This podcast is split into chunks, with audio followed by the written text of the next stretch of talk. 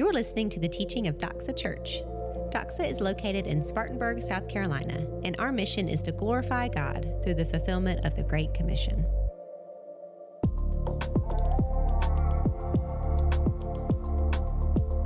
Thank you so much, worship team. Praise God, that was awesome worship. I love that new song, too, Only Jesus. If you weren't here when we first started, we sang an amazing new song there that we will be singing again soon. Well, kids, you are free to go to your class. You have Quentin, Mr. Quentin and Miss Megan are back there. Yeah, for the first time, Quentin's going to teach kids too. Love it.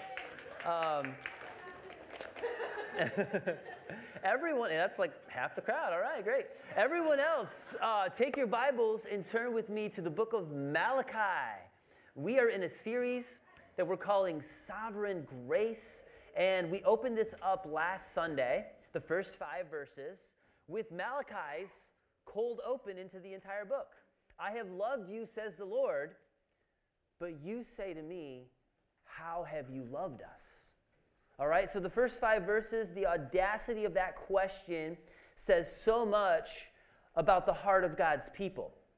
This prophetic message was delivered to God's people who had grown cozy, comfortable, and coddled, you could say. At this specific time, God's people were in a half-decent place, similar to where we're at right now in America, but they were quickly forgetting their true identity and where their place was in God's grand narrative. They were also falling into a what have you done for me lately mentality.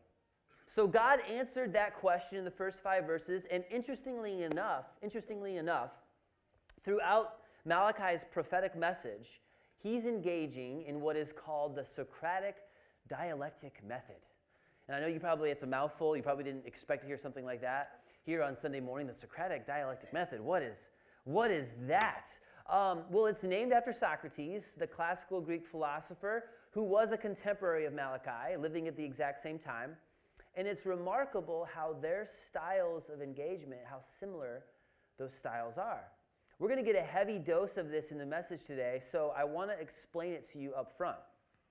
What we now call the Socratic method is a form of teaching that is almost like a cross-examination approach in order to uncover contradictions or inconsistencies. So rather than teaching by just coming right out and just hitting you with the declarative truth, he's going to ask a probing question after question. He's going to pile the questions on top of each other to draw out something within your heart. So, you know, think about this. When you want to communicate something to someone, you can do it one of two ways, right? You can just come in, shove something down someone's throat. You need to stop saying it like that right now. Or you could ask the question, have you ever thought about how you saying that with that tone of voice, how that affects me? You're saying the same thing, but you're just saying it in a totally different way. And the Socratic dialectic method, or maybe we should just call it the Malachite method, I don't know. What you're about to read is not just these declarative statements. It is questions that are directed to your heart, and the objections are brought up along the way, but it's done in this disarming, thought-provoking way for you to personalize. And if you really think about it, this is probably the way we should also be teaching our kids. And this is the way we should be like de-escalating problems at work. If a rebuke is raised against you, it's really easy just to brush it off and, oh, that person's just being negative, they don't understand me. But if the point is made from sincerely asking a question so that you can realize the error of your ways from within, it's no longer merely an outside attack. It's an opportunity for reflection, for self-examination, and repentance. So Malachi, and much like Socrates, who gets all the credit for it, is a master at this, and it's going to be on full display in the text. So with that in mind, why don't we read the word and open up the topic at hand. So Malachi, we're going to start reading in verse 6, right where we left off from last week. Malachi 1, verse 6. A son honors his father, and a servant his master. If then I am a father, where is my honor? And if I am a master, where is my fear, says the Lord of hosts to you, O priests, who despise my name. But you say, how have we despised your name? by offering polluted food upon my altar. But you say, how have we polluted you? By saying that the Lord's table may be despised. When you offer blind animals in sacrifice, is that not evil? And when you offer those that are lame or sick, is that not evil? Present that to your governor. Will he accept you or show you favor, says the Lord of hosts. And now entreat the favor of God, that he may be gracious to us. With such a gift from your hand will he show favor to any of you, says the Lord of hosts. Oh, that there were one among you who would shut the doors, that you might not kindle fire on my altar in vain. I have no pleasure in you, says the Lord of hosts, and I will not accept an offering from your hands. For from the rising of the sun to its setting, my name will be great among the nations. And in every place, incense will be offered to my name in a pure offering. For my name will be great among the nations, says the Lord of hosts. So what is Malachi saying here in point one? Well, he asks a few questions, if you noticed. First of all, the first question is your worship despising the name of God? It's a loaded question. But that is the question. And this isn't coming from, a scolding authority figure who is just shouting at you, how dare you despise the name of God? We're not going to ask it that way. We're going to ask the same questions that Malachi asks God's people, who, again, we're in a very similar position as we all are right now. Are you honoring God the Father with your worship? You have to answer that question. God is the good Father. He redeemed Israel, just like he redeemed those of us in this room who have called out on the name of the Lord Jesus Christ. He's a loving Father who disciplines his children when they are disobedient because he loves them, and he loves them too much to let them go down a destructive path. However, in this text, we're seeing that Israel did not obey him as a child obeys a father. They didn't honor God either. The word for honor in this text is an interesting word. It's the Hebrew word kabab, almost like kebab, but kabab, which is elsewhere translated glory. And I'm just glad that our church has the Greek word for glory, not the Hebrew word for glory, because that'd be a pretty weird name to have for a church. But the whole point is here, in not honoring him, they did not bring him glory. They did not revere him and respect him. So how about you? In how you spend your free time, in how you schedule and prioritize your weekends, are you honoring God by living in a way that brings him glory? It's a question you have to answer. Here's another question. Are you fearing the Lord of hosts with your worship?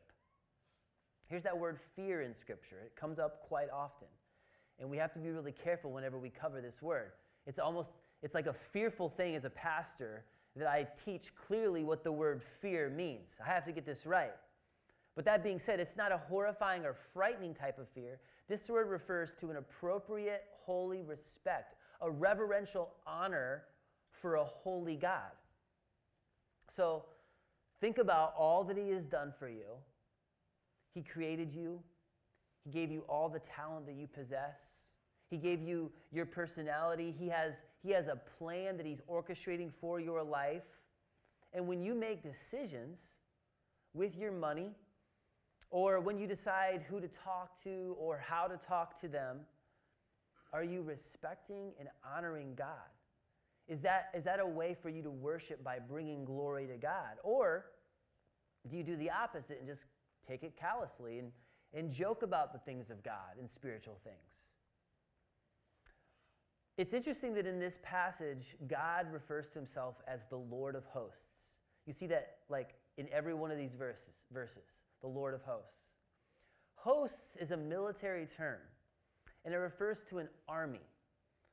So in this case right here, we're talking about God being the general of the heavenly army of the angelic beings. Malachi is reminding God's people that God deserves respect. Not only like a father of a family, God demands honor based on his status as the all-powerful general of the angelic army. So look again with me at verse 6. Look at the very end of that verse. But you say, how have we despised your name? The answer there is by offering polluted food upon my altar. And then they still say, well, how? By offering sick, blind, and lame animals as a sacrifice. In verse 7, God says, that despises my name. That is evil.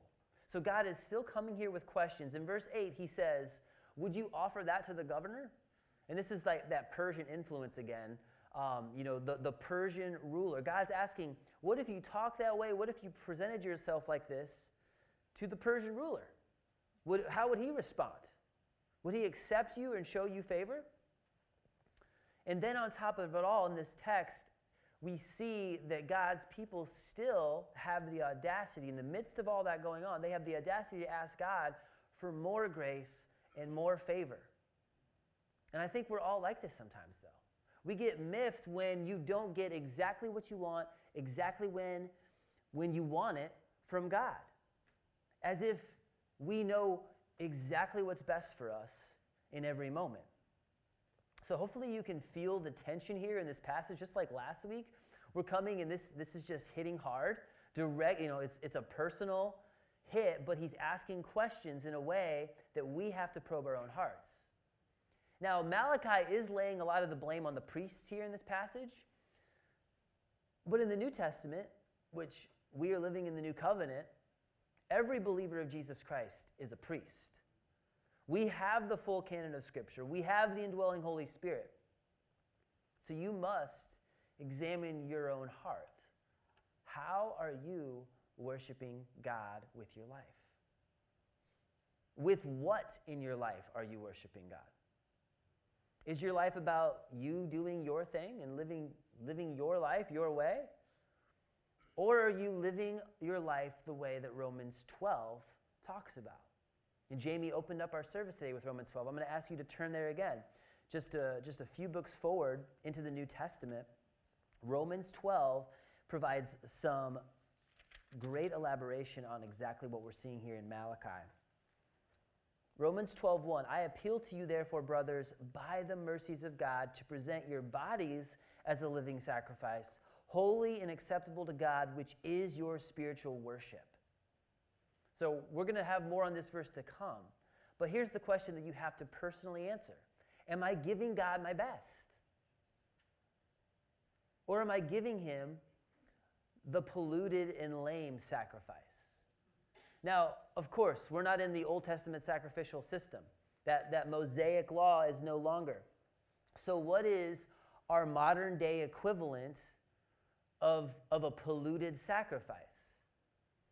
I think it goes something like this. When you say in your heart, God, you've given me everything I have. You have revealed how you desire to use me as salt and light in this world. Okay, I can show up on a Sunday morning. Here's $20. Right? Does that sound a little lame? Sound a little polluted of a sacrifice to you? Or you could say, God, you've given me a mind and an intellect, and I can just swim circles around all these other plebs in the office.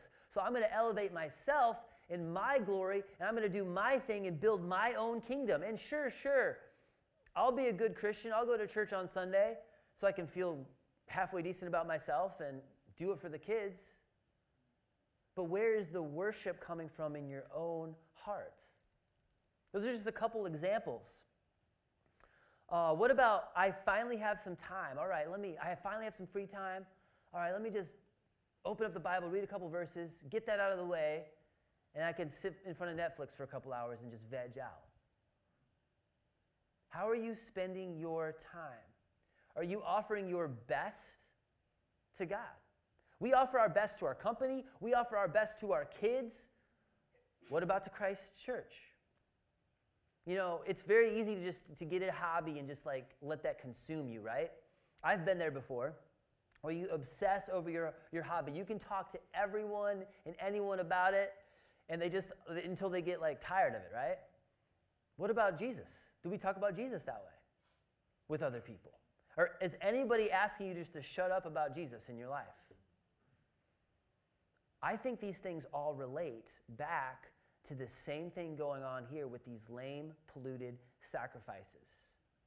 Is your worship or lack of worship in what it says or doesn't say despising the name of God? That's the question. So we have to reject worthless worship that despises the name of God. And now the next point is also laced with questions about worship. So I think before we go any further, this would be the time to clearly define what worship is in Scripture. The Bible uses this word all the time. And if you don't understand true worship, there's a high likelihood that what you call worship is worthless worship. For many Christians, when they think of worship, they immediately think of singing. They think of praying or going to church on Sunday. And to be clear, worship includes all of those things, 100%. But it also has to be more than that. Worship is an attitude of your heart. It's your posture towards something. And the root of that word is from an old word that means worth-ship. So it's to ascribe honor and respect, to proclaim their worth. In Malachi's case, as in ours, we're talking about God. We worship God, most importantly because of who He is. He's the supreme creator of the universe, but also we worship Him for what He has done for us. He sent Jesus into this world to die for our sin. In the first 5 verses, we are reminded of how He chose us. And in verse 6, we are reminded He loves us like a father. Praise God for that. Can I get an amen for that? Amen.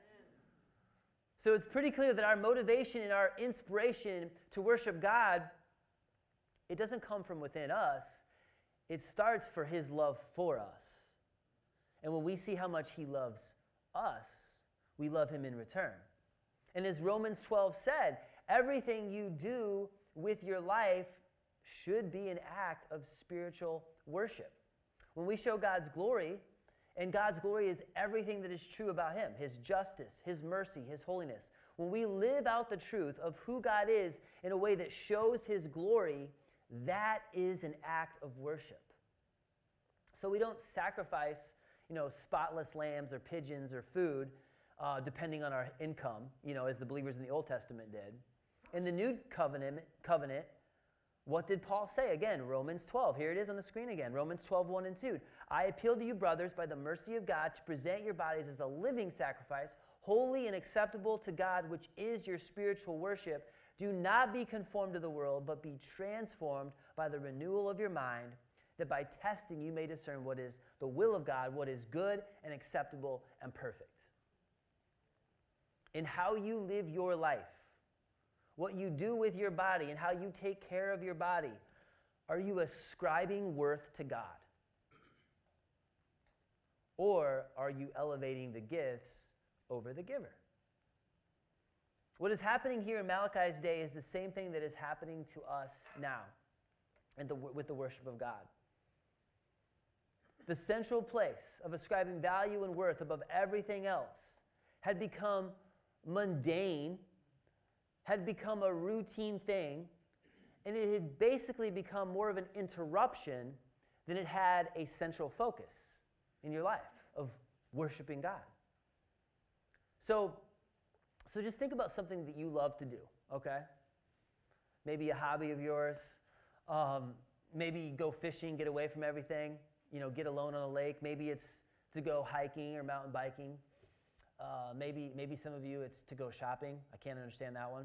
Sounds like a lot of work to me.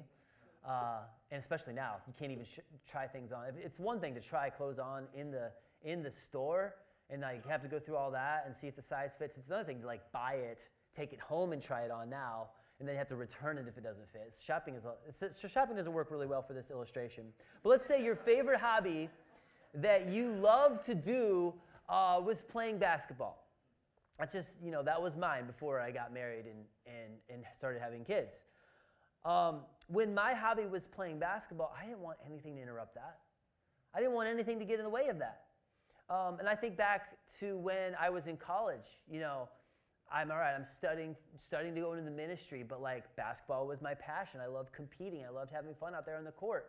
And now there's like always good competition over here at the gym. So it was really tempting to just go play basketball for 3 hours every night and not do any of my studies. And I got B's and C's when if I would have actually been doing my best, I could have easily gotten an A. And it took me about a year and a half before I woke up. But I didn't want anything to interrupt my value, the thing that I was putting my worth into. For far too many Christians, their faith and their worship of God the Father and the Holy Spirit is a mundane thing. And it's like almost like a checkbox. And if Sunday worship is an interruption for the rest of your weekend, my question is, does it sound like it should be? Does it sound like the worship of God should take that commonplace, I guess I'll fit it in where I can, mentality? So you have to answer, is being committed to Christ's church too much of an inconvenience to my extended family plans or to my hobbies? The answer to these questions tells you what you need to know about what you are truly putting worth and worship into. Now let's move on to the second point, because there's another batch of questions coming under a slightly different heading. So let's pick it up in verse 11, because that's such a good verse. Back to Malachi 1, verse 11. For from the rising of the sun to its setting, my name will be great among the nations, and in every place incense will be offered to my name, and a pure offering. For my name will be great among the nations, says the Lord of hosts. But you profane it when you say that the Lord's table is polluted, or its fruit, that is, its food, may be despised. But you say, what a weariness is this? And you snort at it, says the Lord of hosts. You bring what has been taken by violence or lame or sick, and this you bring as your offering. Shall I accept that from your hand, says the Lord? Cursed be the cheat who has a male in his flock and vows it, and yet sacrifices to the Lord what is blemished. For I am a great king, says the Lord of hosts, and my name will be feared among the nations. So just as we talked about worthless worship that defiles God, that doesn't show honor or reverential fear to God, to go one step further, there's another angle on this, and it's apathetic worship. We just had the question, are you despising God with what you worship? Now the question is your worship defiled with how you are offering your worship? So what's the word Malachi used there in verse 12? It's the word profane.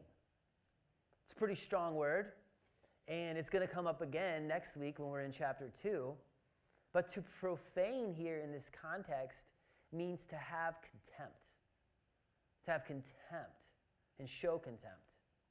I realize most people, especially if you're here gathered today, this morning, would never think of showing contempt for the worship of God. Even if Jesus isn't your thing and you're not a Christian, let's say. I know there's a lot of non-religious people who still show respect for the worship of God. These people are getting more and more rare, but they see Christianity and they see the net positives. And even though they don't follow Jesus and it's not something they believe in, they are good with it and they think it's a benefit to society. But that's not the conversation we're having right now about profane. God says that you are profaning his name when you join the chorus of verse 12. And what's the spirit of verse 12? What is their tone? What are they actually saying? What's the big deal? Come on, David. You know, that was the way the priests were responding here. I hope that's not the same way you are thinking right now. Come on, David, really? Being that committed? Well, verse 13 uses the phrase, you snort at it. This is a shrug of the shoulders, just laughing it off. You know, it's, all right, whatever. It's not that big of a deal. If you're sitting here and in your apathy, you're making excuses for yourself and you're rationalizing it right now, that apathetic sense is exactly what this is addressing. How does God feel about that? We just read it. It's in verse 14. Cursed be the cheat who is a male in his flock and vows it, and yet sacrifices to the Lord what is blemished. For I am a great king, says the Lord of hosts, and my name will be feared among the nations. God isn't mincing any words here. He's not playing your game. He sees right through it. What God says is, if you're not giving him your best, you're profaning the God who loves you and who gives you breath. And here is the challenge that God is laying before us all. Give him your best, and don't pretend to be all in if you're not all in. If it's not in your heart, it's a sham. This is a pretty heavy message, right? Even though we're asking, good thing I'm asking questions here, because if this was just yelling at you, this would not be going well. But we're just asking all these probing questions, and it keeps pricking our heart. Combat apathetic worship, which profanes the name of God, by loving God, by remembering what he did for you. I hope you've heard enough questions to see where your heart is at on all this. It's the Socratic dialectic method, and I hope it's revealing something to you. I hope it's drawing something out. But what Malachi is really teaching here is that when there are just listless actions on our part, that's actually defining your heart. The root of all of that is an apathetic attitude. And when your faith is monotonous, it's stemming from, maybe someone else pulling you along. Maybe it's motivated by guilt or duty rather than love for God. What this text is revealing is you have a problem, and it's a heart problem. Worship is more than the words you sing. It's more than saying the right words at the right time when the right people are in earshot. Your true worship is a reflection of your deepest, innermost passion. And only you can answer that question. I can't answer that question for you. Do you treasure God and revel in what he has done for you? If you do anything but your best for God, it isn't cutting it. If you're not prioritizing his mission, living out Romans 12, then you need to respond to God's word today and change something about your heart. Here's another way to think about it. How can you know that you're presenting your body as a living sacrifice that is holy and acceptable to God, as Romans 12 said? Well, what are you doing for God that is a sacrifice, right? That's a helpful way to get to this, to get to the bottom of it. Are you doing hard things? Are you doing things that aren't just for you, but that are for someone else? Maybe someone that can't give anything back.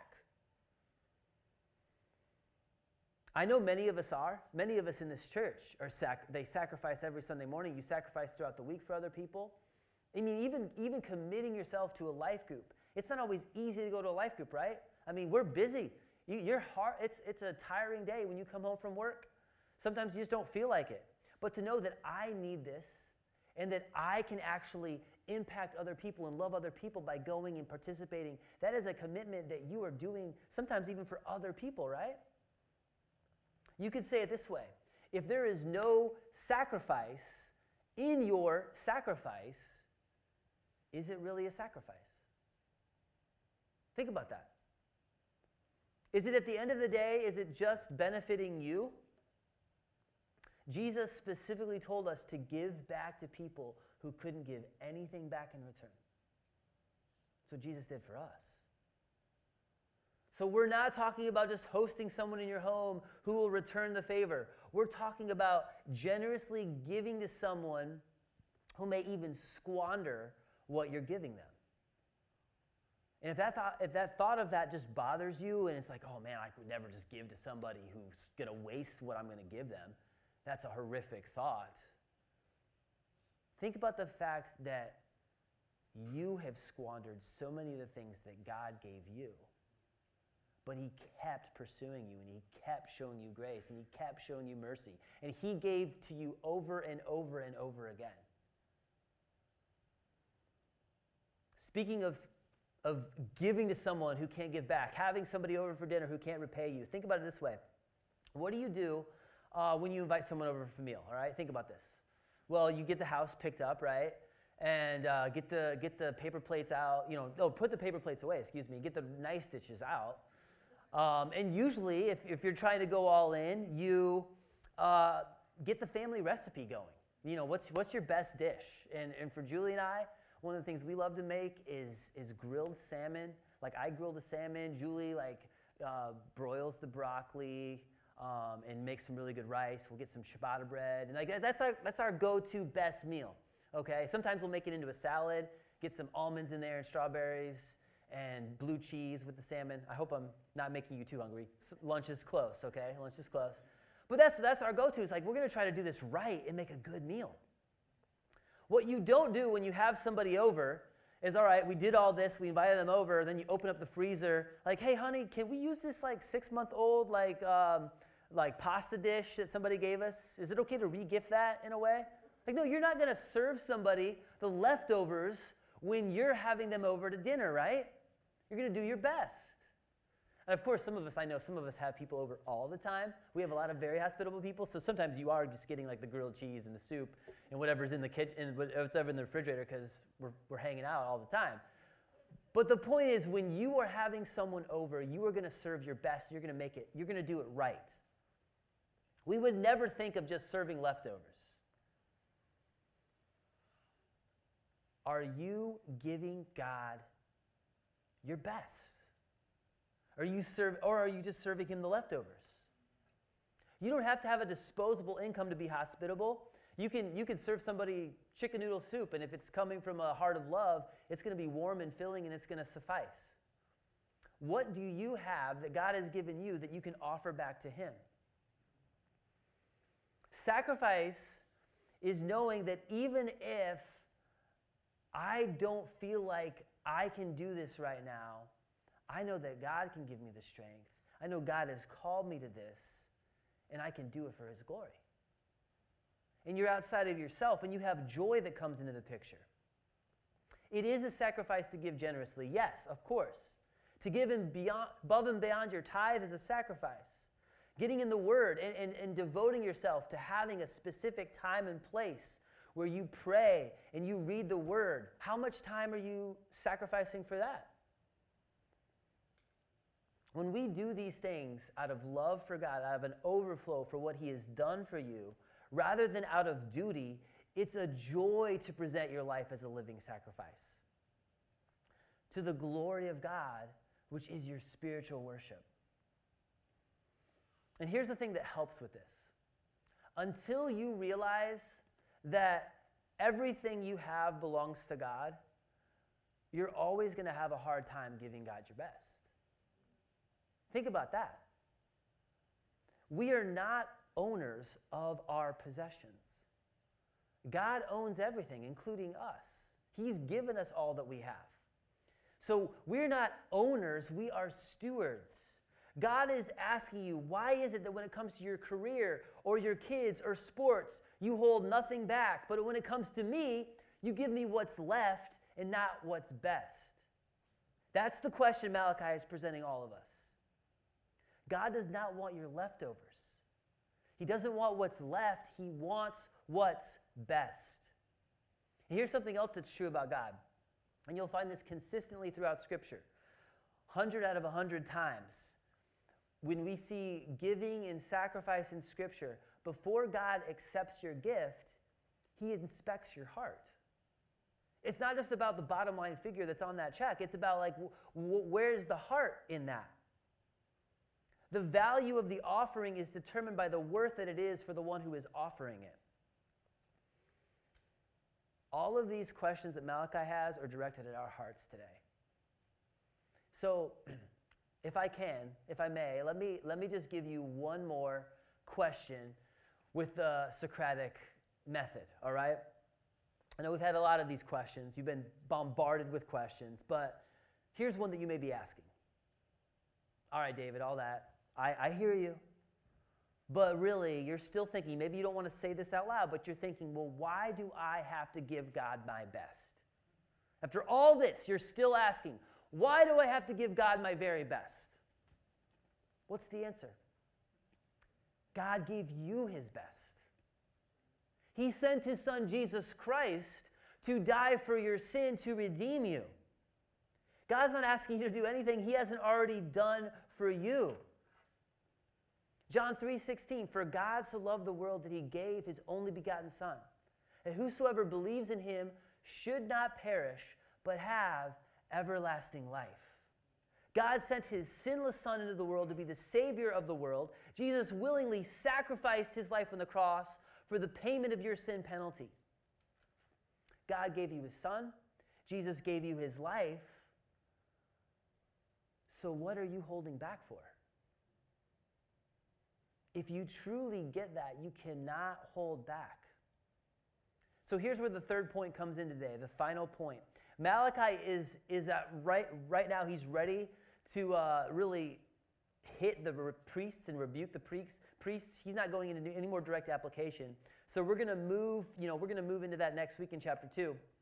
But right now we're just going to camp right here. And point number 3 is the object of your worship worthy of worship.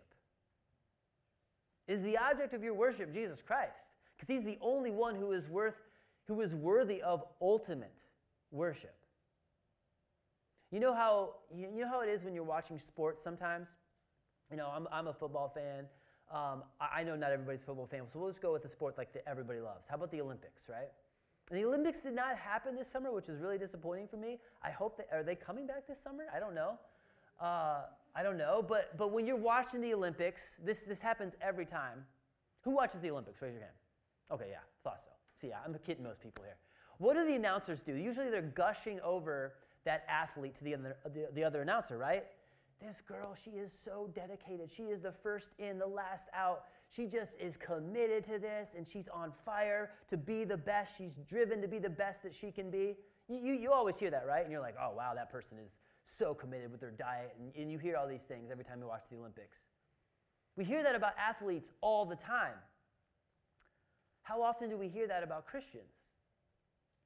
For their love for Jesus and their relationship with God. There are Christians like this for sure. But let's be real, there should be a lot more. There should be a whole lot more. And really, we shouldn't be worried about others, though. You need to internalize this personally. As I was thinking about this passage in this specific point, I just had the thought, like last evening, revival starts in the heart. We all want to see revival. We all want other Christians to get on fire. We all want things to change and get better. We want to see justice. We want all those things. The Bible says that all of these big picture problems, the root of them all and the source of them all is actually a heart getting aligned to God. So when revival happens in your own life, that's when it starts sparking into flame everywhere else. Is the object of your worship worthy of worship? You remember the story in the Gospel of John, John chapter 4, when Jesus was talking to the woman at the well? In that conversation as it was going on, it came out that this lady did not have a husband right now, but she had had 5 husbands previously. Jesus had drawn that out of her. And she was a little uncomfortable. She was trying to wiggle out of the conversation, and she's getting defensive. And this is what Jesus said in John 4:23-24. But the hour is coming and is now here when true worshipers will worship the Father in spirit and truth. For the Father is seeking such people to worship him. God is a spirit, and those who worship him must worship him in spirit and truth. Worship team, you can come up right now, right here as we close this out. The point about all of this isn't to try harder and be better. And all right, I'm gonna do it. I'm gonna be more committed. I'm gonna be a better person. That is not what we're telling you, okay? The answer is to worship Christ in spirit and in truth. What Jesus is teaching here about worship is paramount. And there are some sincere people who love God and they miss this, and the results are tragic. We have to worship Christ in spirit and truth. You can be all spirit, okay? You can be all spirit to the point that you actually miss the truth. You love God, you love justice, you have a God-given desire in your DNA as a child of God who's made in his image to want unity and peace. And you can be all for that in the spiritual sense.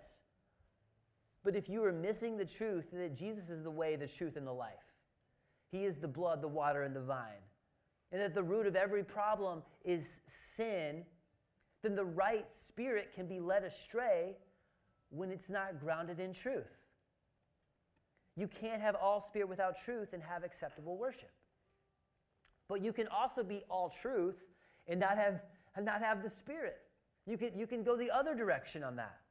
Some people want the facts and just the facts. They know the truth, but in their heart, they are missing the Spirit of God. And there's a lack of love there. Worship God in both ways, spirit and truth. It's not just who you worship, it's how you worship. You have to have the truth and the spirit. The truth person is really good at following the rules and people-pleasing. They are accurate on paper. They are eventually going to get burdened and they're going to get weary. I've seen this happen over and over again. A person in their worship is all about getting it right and dotting the I's and crossing the T's. But they're missing the heart of it all behind everything. And their passion eventually turns into a performance, and that person fizzles out. You also have the spirit person. I mean, they can burn bright and shine bright really fast. They can do some amazing things with their creativity and their passion and their talent. But again, if they're not grounded into truth, and they're not stable in the fact of who Jesus is and why they're doing what they're doing, and where the real answers and the real problems come from, that is going to also fade away and just burn out. So it's so important for you to hear me out here. The direct application for you is to raise your bar on your love for Christ. And when that is raised, your devotion with Christ comes along with it. You have to answer the question, where is my commitment to my God and my Savior? We all have room to grow in this, every single one of us. But the takeaway cannot be, I'm going to try harder now. It's the wrong takeaway. This is a spiritual reality.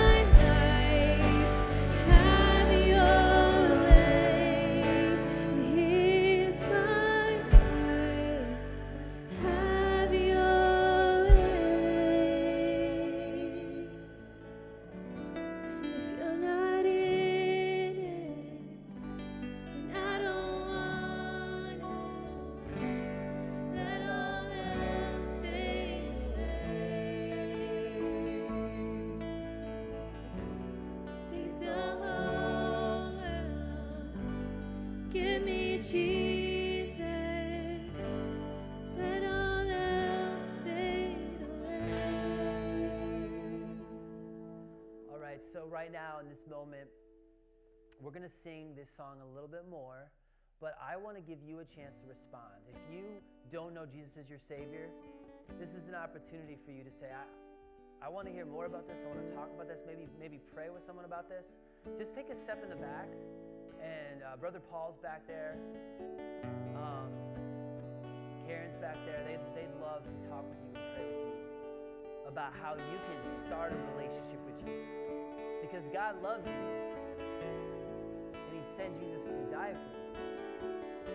For the rest of us in this room who already know Jesus Christ, and you've been meditating on this entire last hour, how am I worshiping God? Am I giving Him my very best? There's some things in your life that you need to start sacrificing. Maybe put that off to the side and do something else instead. That's called sacrifice. You're doing something hard, but you're doing it for Christ and His church and His kingdom. That's eternal, right? I hope we've all thought about that. If you'd like to pray to the Lord and talk to God about that, you can come up in the front and just kneel down at one of these chairs. Let's start at the bridge, and we're going to sing Fade Away one more time as we take this to the Lord and really talk to Him about where you're at with your worship.